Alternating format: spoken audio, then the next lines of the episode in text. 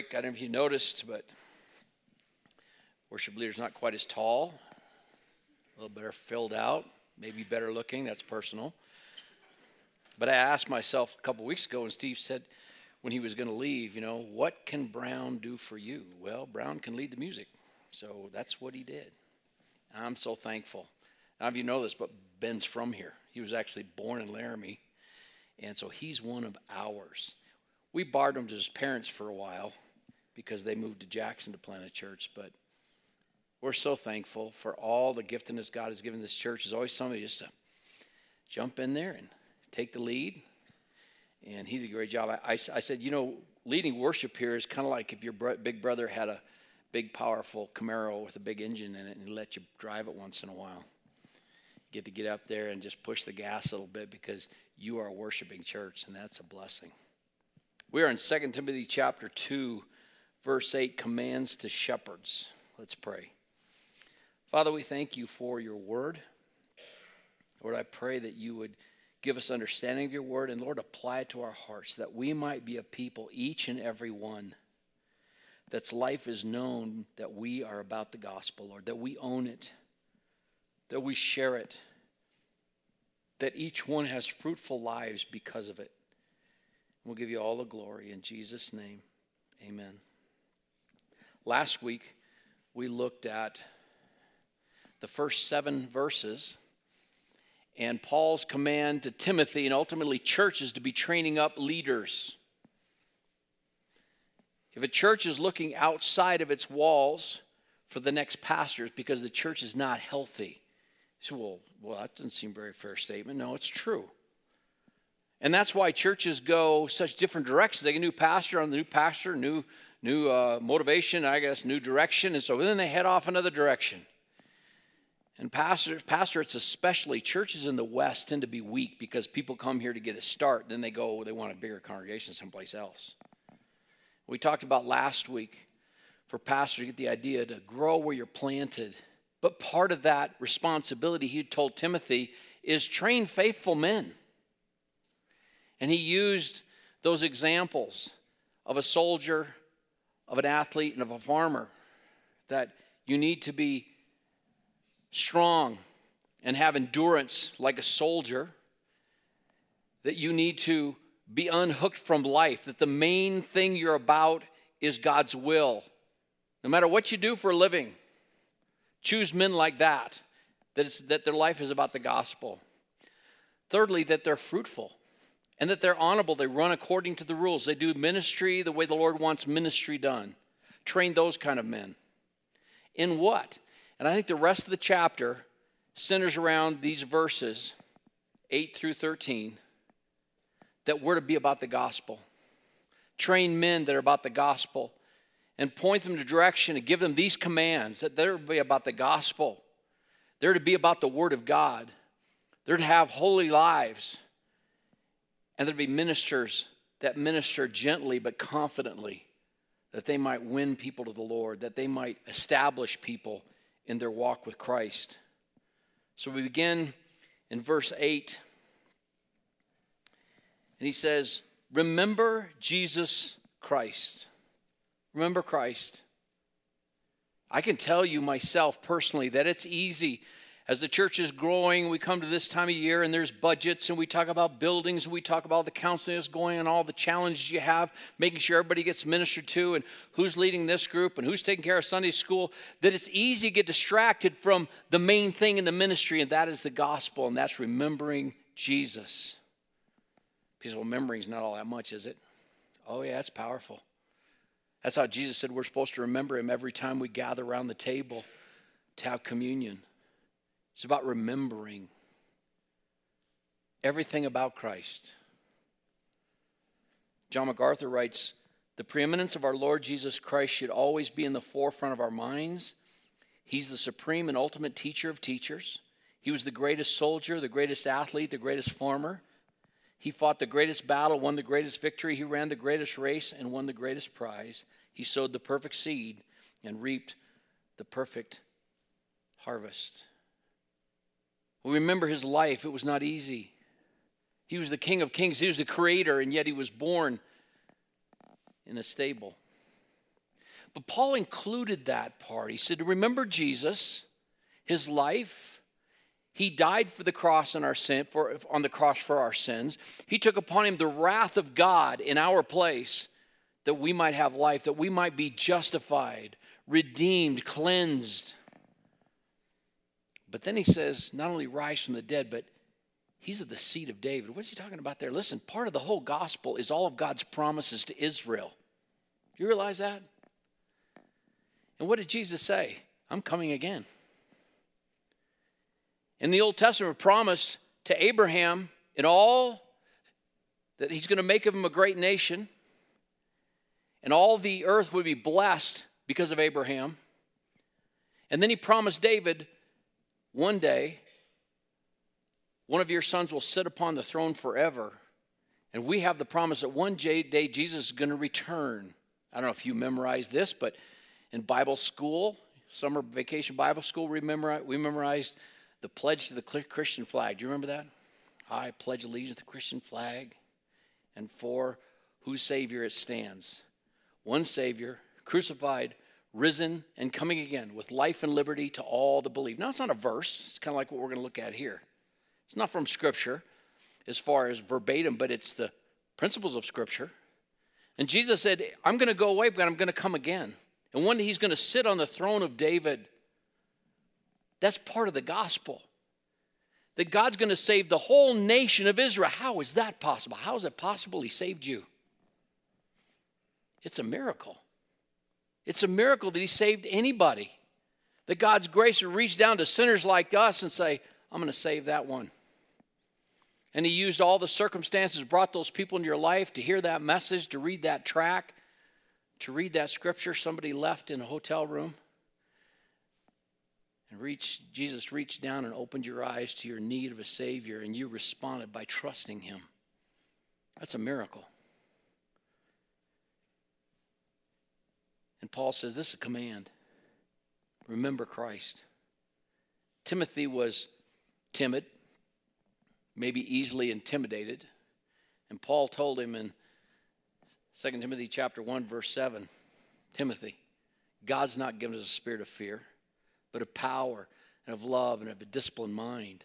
And Timothy, you need to do the work of an evangelist. I know there's other people, looks like it's more natural. He probably looks at Apostle Paul and say, Who can be like Paul? And yet, what did Paul pray for? When he asked the church to pray for him, almost every time he said, Pray that we have boldness.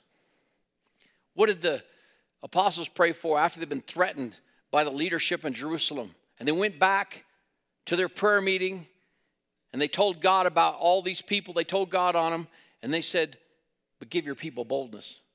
They didn't say, and keep us from any more persecution. Said, give your people a boldness in spite of the threats, that we would be bold. And what did God do? He shook the place. Paul said, remember Jesus.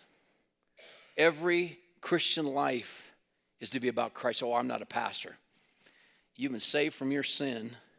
Your whole life is supposed to be about the gospel of Jesus Christ. Because you know what? The pastor and the elders of this church, we're not going to meet the people that you meet. And you're going to be up there close and personal in their face.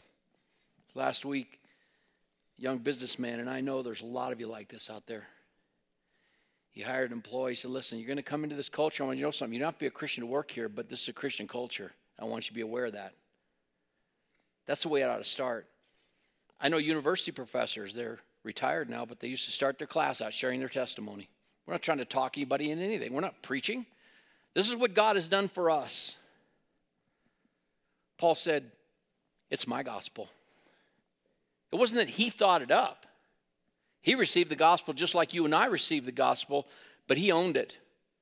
It was his life, the gospel of Jesus Christ, the whole gospel of Jesus Christ.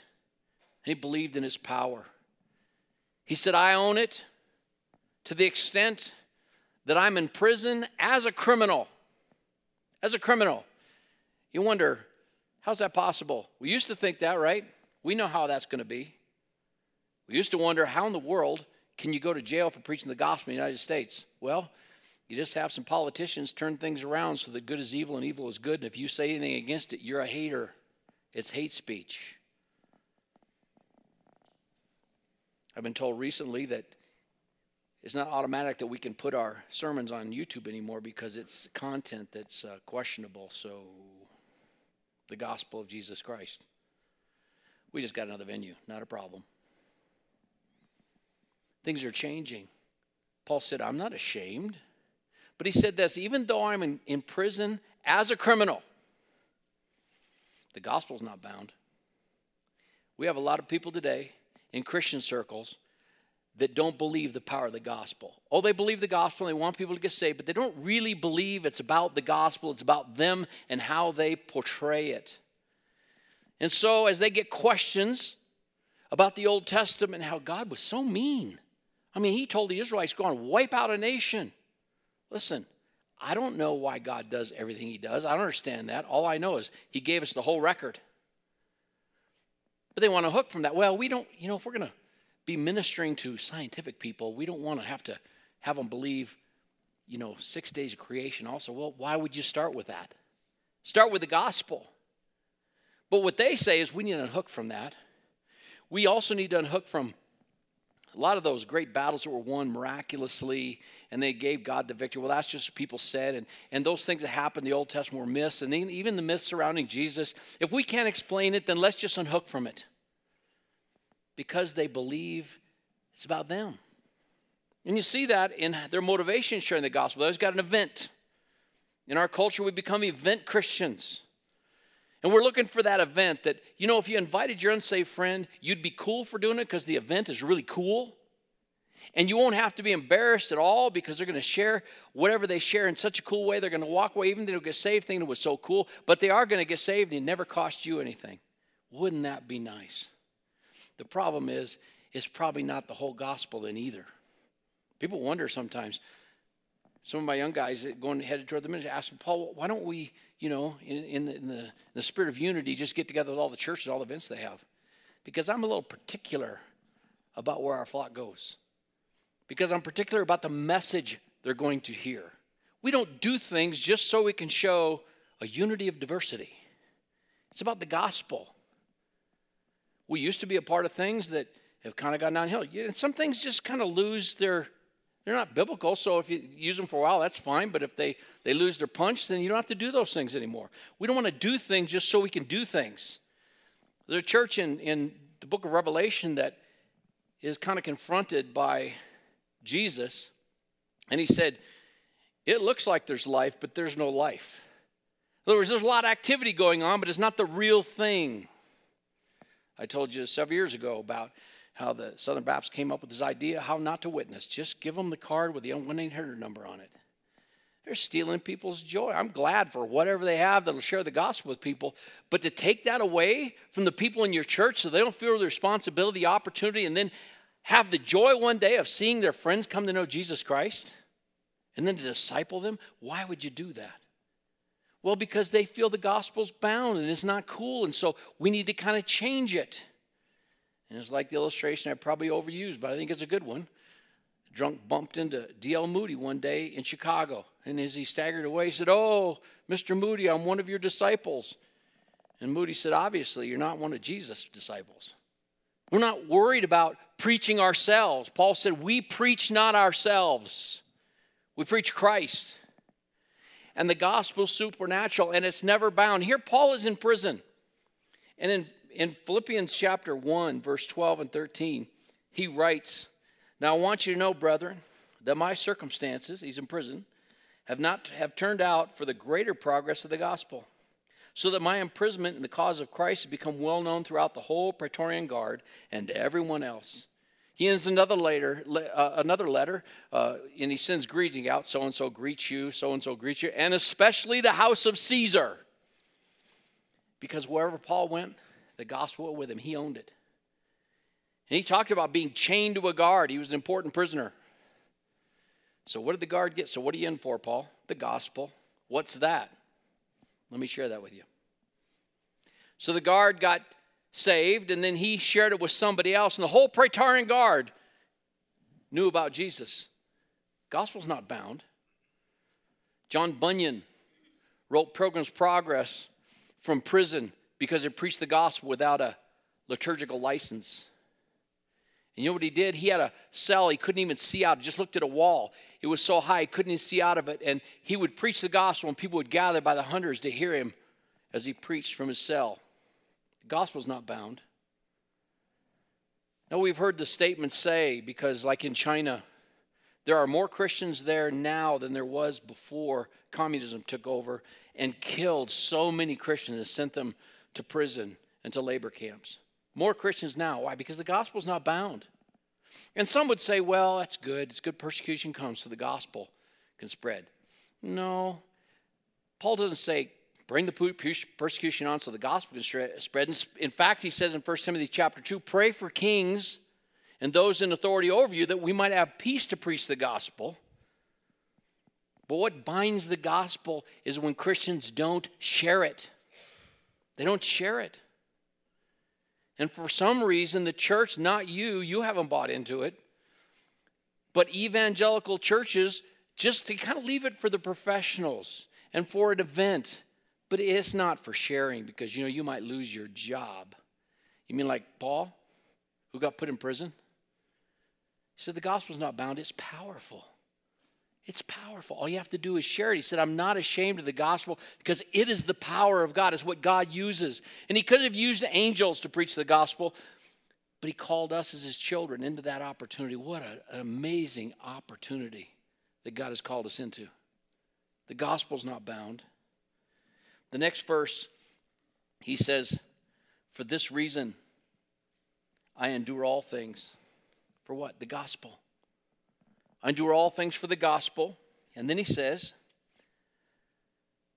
so that for the sake of those who are chosen, so they also may obtain the salvation which is in Christ Jesus, and with it eternal glory. Now, what's he talking about? People that are already saved for the chosen? No, no.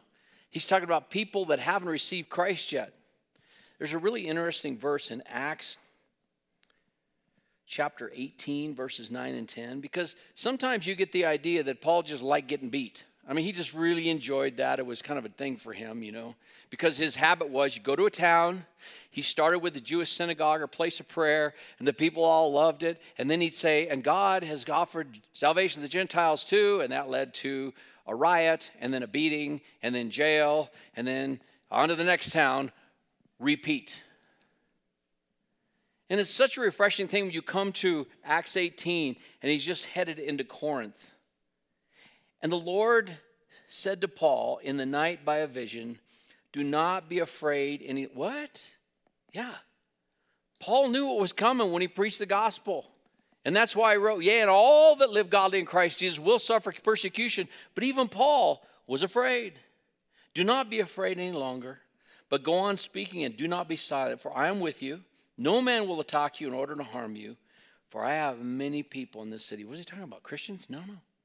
Those that were going to get saved. And many people. You know, if we could just get that, you know, Jesus said, lift up your eyes and look at the harvest.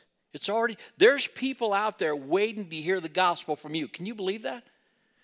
Because they don't respond like they, they really want to hear the gospel. They might even say, Don't even bring that up again. But you share the gospel. Something about the gospel. Don't be intimidated by people. Something about the gospel. Just share the gospel simply. What is that? 1 Corinthians chapter 15, 1 to 4. Jesus Christ died on the cross for our sins. He was buried and he rose again according to the scripture. That's the gospel. And people need to hear there's an answer for their sin because even though they got it covered up well and it looks like they're dealing with it, they have a burden of sin. And when everybody brings it up, they, they hope nobody finds out about what happened a long time ago. We as believers know that our righteousness is not our own.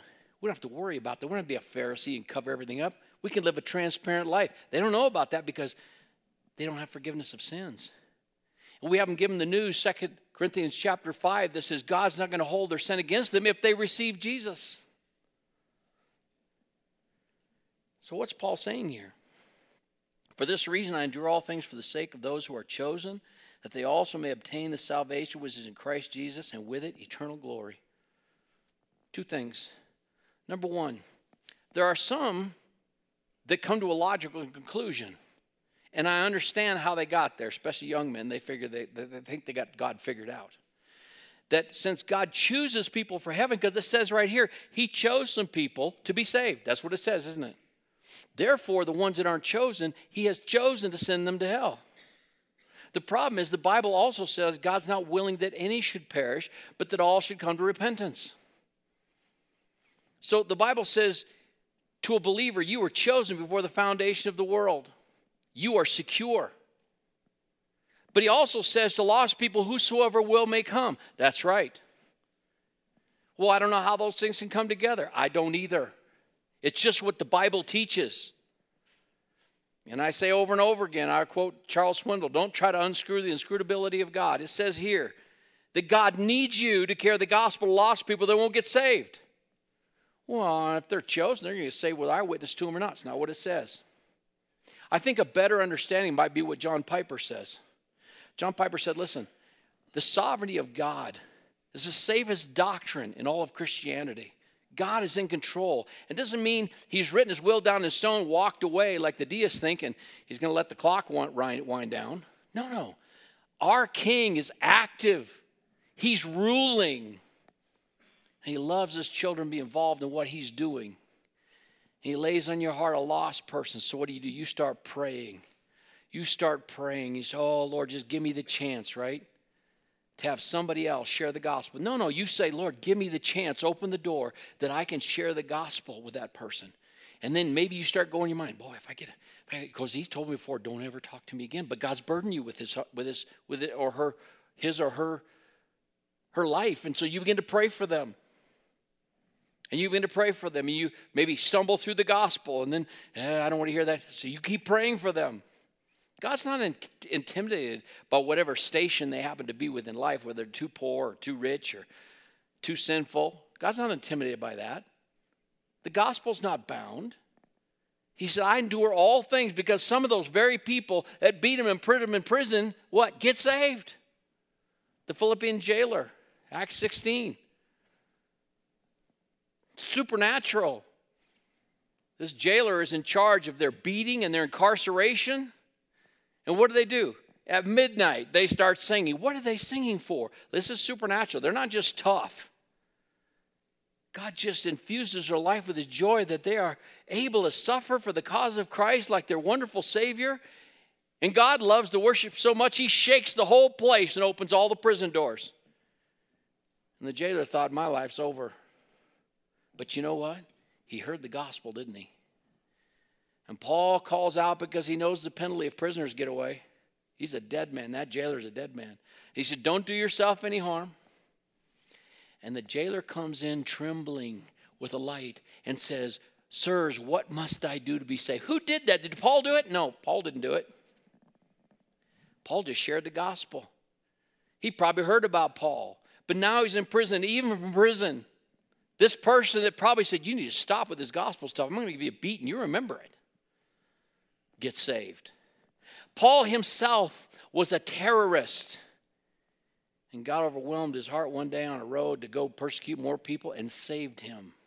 The gospel is so powerful. You need to have a hold on that thing. The gospel is so powerful. All you have to do is share it. And it's like a seed. Listen, you, you don't. Uh, Margie, Christy's friend, and, and Claire, my granddaughter, gave Christy this ugly bulb in a plastic flower pot. Now, Chris and I, we, we, you know, we're ranchers. We can't grow plants. And so it said, don't water too much. I said, okay, we're good with that. We don't have to water too much. She just put it on the table. And this big, thick stem grew up, and five big, beautiful flowers about this big from that ugly bulb. How does that work? The Bible even says, how does the seed do that? You put a seed in the ground, you don't see it die and sprout, you just kind of put it there. So is the gospel, that kind of powerful seed. Just share it. Just share it. You don't know how God's going to use it. You don't know what God's going to do in that person's heart to prepare their heart, but He knows how to put them in a pinch. He knows how to put them in a bind. He knows how to make them afraid to death of where their life's going to end up, and then give them the hope to draw them to themselves. We just get the opportunity to come alongside. And you know, Paul had seen God's miracle power over and over again. So he said, I want to tell you something. Romans chapter 8, he talks about security of God. I think it's verse 18. He says, The things that we suffer here, cannot be compared to the glory they're going to join in heaven. But even that, to the glory, we get the experience of God's ex nihilo power every time a soul comes to Christ. Every time somebody gets saved. And then he gives these last three verses. The second part of that is not just to get saved, but that they'll, they'll share the glory. You know, our church mission statement comes from Colossians 1 28 and 29. Reaching every man, teaching every man, that we might present every man mature, perfect to Christ. That's what we labor for. So, discipleship isn't just a decision, it's the whole counsel of God that every person might be mature, thoroughly furnished to all good works. And then he goes on with this little, it may have been a hymn. At least it was a creed of the church, something they said. So it wasn't quoted from Old Testament scripture, but maybe a hymn they sang. It's a trustworthy statement. If we die with him, we will also live with him. That's not talking about being dead like spiritually in baptism and rising. He's talking about if you die as a martyr, you're going to live with Christ. In 2 Corinthians chapter 5, he said to be absent from the body is to be present with the Lord. The worst thing that happened to believers is not death. That's no different than rapture. I was thinking about this week. My uncle Jim found out later, my dad's oldest brother went to be with the Lord yesterday. He was a believer. No doubt about that. One of his sons in law wrote a text and it said, Big Jim's in glory. Because we have that confidence, because the promises of God. But even if you die as a martyr, you're going to live with Christ. In 2 Corinthians chapter 5, Paul said, Listen, to be absent from the body is to be present with the Lord. This tent is going to fold up. Whether young age or old age, it's going to fold up one day. We're going to die. Unless the Lord comes back and catches his, his, his, his believers. And the Bible says there it's an atom of time. So if the rapture comes and you're walking down the street, you're just going to be in heaven go, whoa, what happened there? Saying it happens in death to the believer. You close your eyes here, you wake up in heaven. I think I've told you before, I was so blessed when our friend Ray Weaver got sick. And one night we were down to visit him, and he says, You know, I went to sleep last night and I woke up. I was so disappointed. I'm still here. See, that's a supernatural hope that God puts in the heart of a believer. So when I get news that my uncle's gone to be with the Lord, I know where he's at. He, we didn't lose him. He's got a new body, new spirit, new worship. He is seeing the face of God. Paul said, What's the worst thing that happened? You go see Jesus?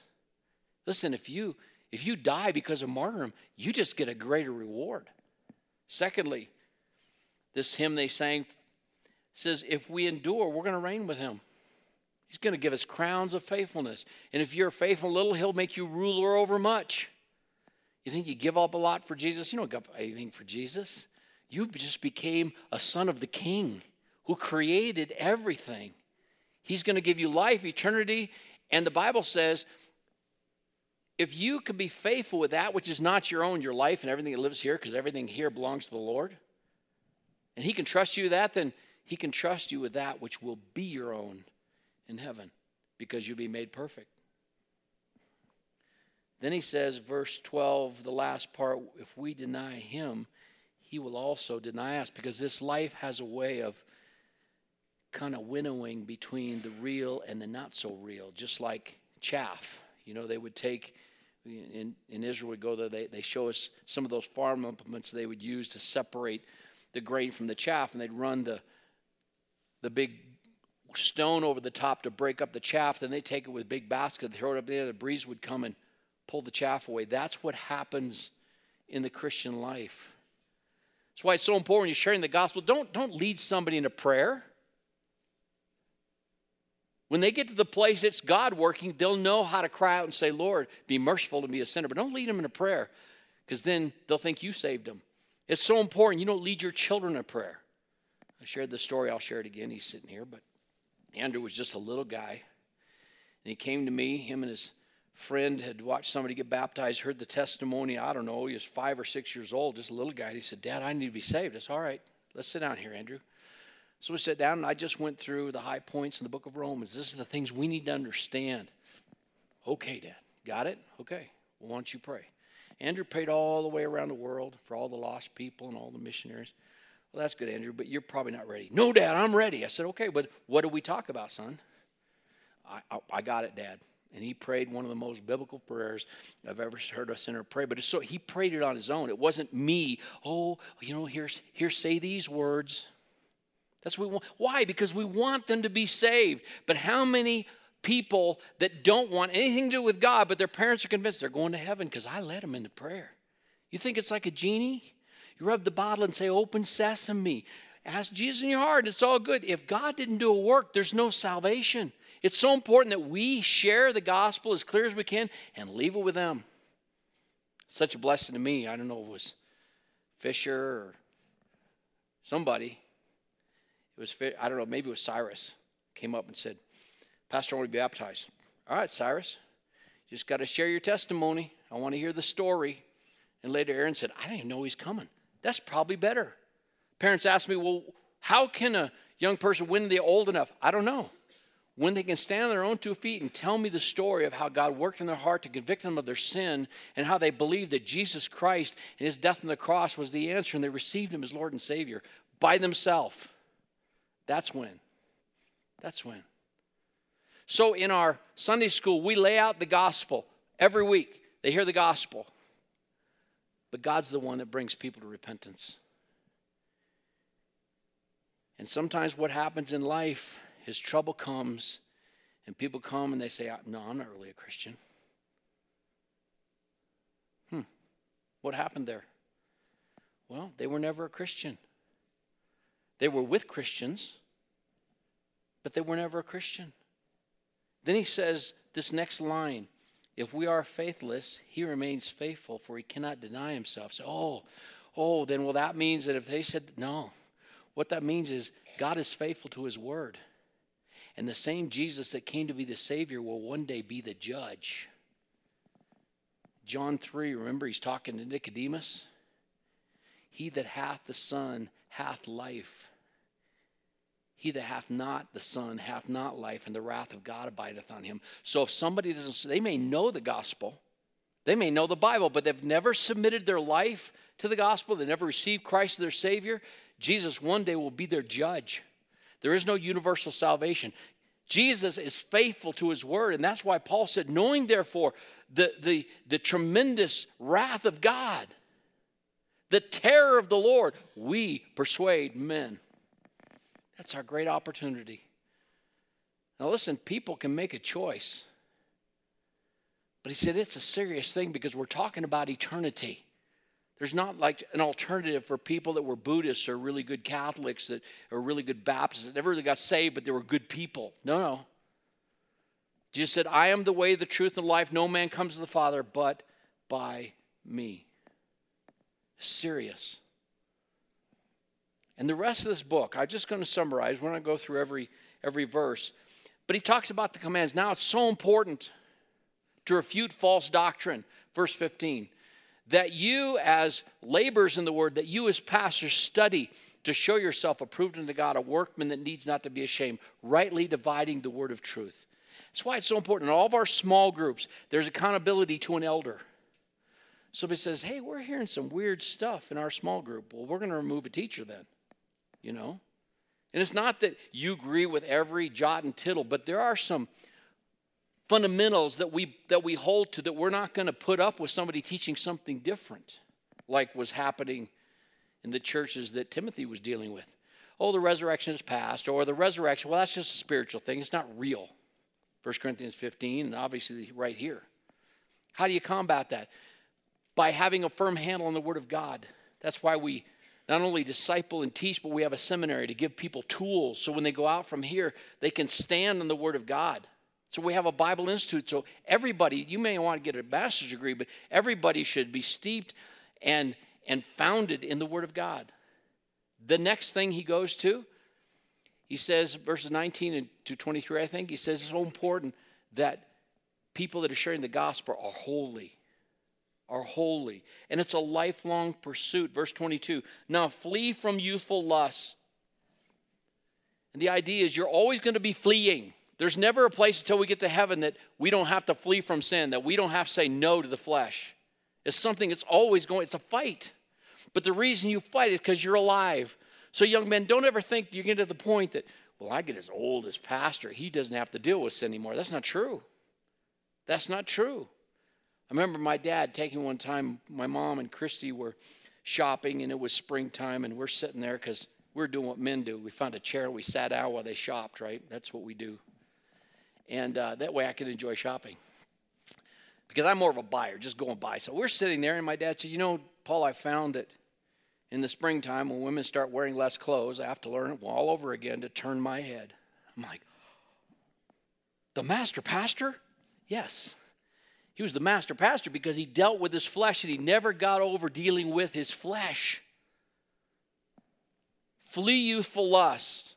It's a lifelong fleeing. You're, you're like a, a somebody that got out of jail and you're going to be fleeing from that all of your life. And then he says, but pursue. And that's a lifelong pursuit. Pursue righteousness, faith, love, and peace with those that call upon the Lord from a pure heart. Lifelong pursuits. And then he says, verse 24 The Lord's bondservant must not be quarrelsome, but kind to all, able to teach, patient with wrong, with gentleness, correcting those who are in opposition, if perhaps God may grant them repentance, leading to the knowledge of the truth, and they may come to their senses and escape from the snare of the devil, having been held captive to him by him to do his will. Listen, we understand what our ministry is. Dr. Bookman taught me when I was in Bible college, one of my favorite classes in Bible college. Since then, I like Life of Christ more. But anyway, it was logical fallacies. And he would take a logical fallacy and he'd use Snoopy characters, Peanuts characters to kind of be the illustration, but then he would teach us about logical fallacies. And it's so practical when it comes to sharing the Word of God. And he had this one logical fallacy he taught that if you have to use emotion to back up your point, it's because you're afraid it won't stand by itself. Often, Sam, my son, will be ministering some in the barber chair. And I suppose it makes him nervous. I mean, he is to have a very sharp razor, you know, as he shaves them. But as he's sharing the gospel, sometimes people start getting angry. He'll say, Whoa, we, we, we don't have to get angry. We're just talking. What are you angry for? Oh, oh, eh, oh, okay, well. See, we don't go to the doctor and you get sick because the doctor smacks you around and says, What in the world are you getting sick for? I told you not to get the flu. So he smacks you around before he gives him. We don't, you know, why would you do that as a minister of God? If we are confident our walk with God, we have the shield of faith, we're walking in holiness. We understand the Word of God, that it's truth. We're convinced of it. We don't have to defend it. J. Vernon McGee it's like a lion, just take it off the chain. But it's so important that we're confident so that we share the, the gospel with gentleness because people are trapped by Satan. They're trapped, and we're there to set them free. Father, we thank you for your word. We thank you for this passage. Lord, I pray that you would call more young men to the gospel, those that you've called and gifted. Lord, prepare their heart now. Lord, and I pray that each one of us men, women, and children in this church that it would be a growing angst for us to share the gospel with people. There would be a growing desire that our life would be about the gospel. That's what we're known about somebody that just loves Jesus and shares the gospel of Jesus Christ. Lord, we thank you for what you're doing in our church. We're so thankful for what you're doing with those that have gone from our church around the world to different places. Bless those ministries. But Lord, we've not had enough. Lord, we want more people to come to Christ. Lord, I pray that this year would be a year of great harvest, and then we'll give you all the glory. In Jesus' name, amen. Let's stand and sing together.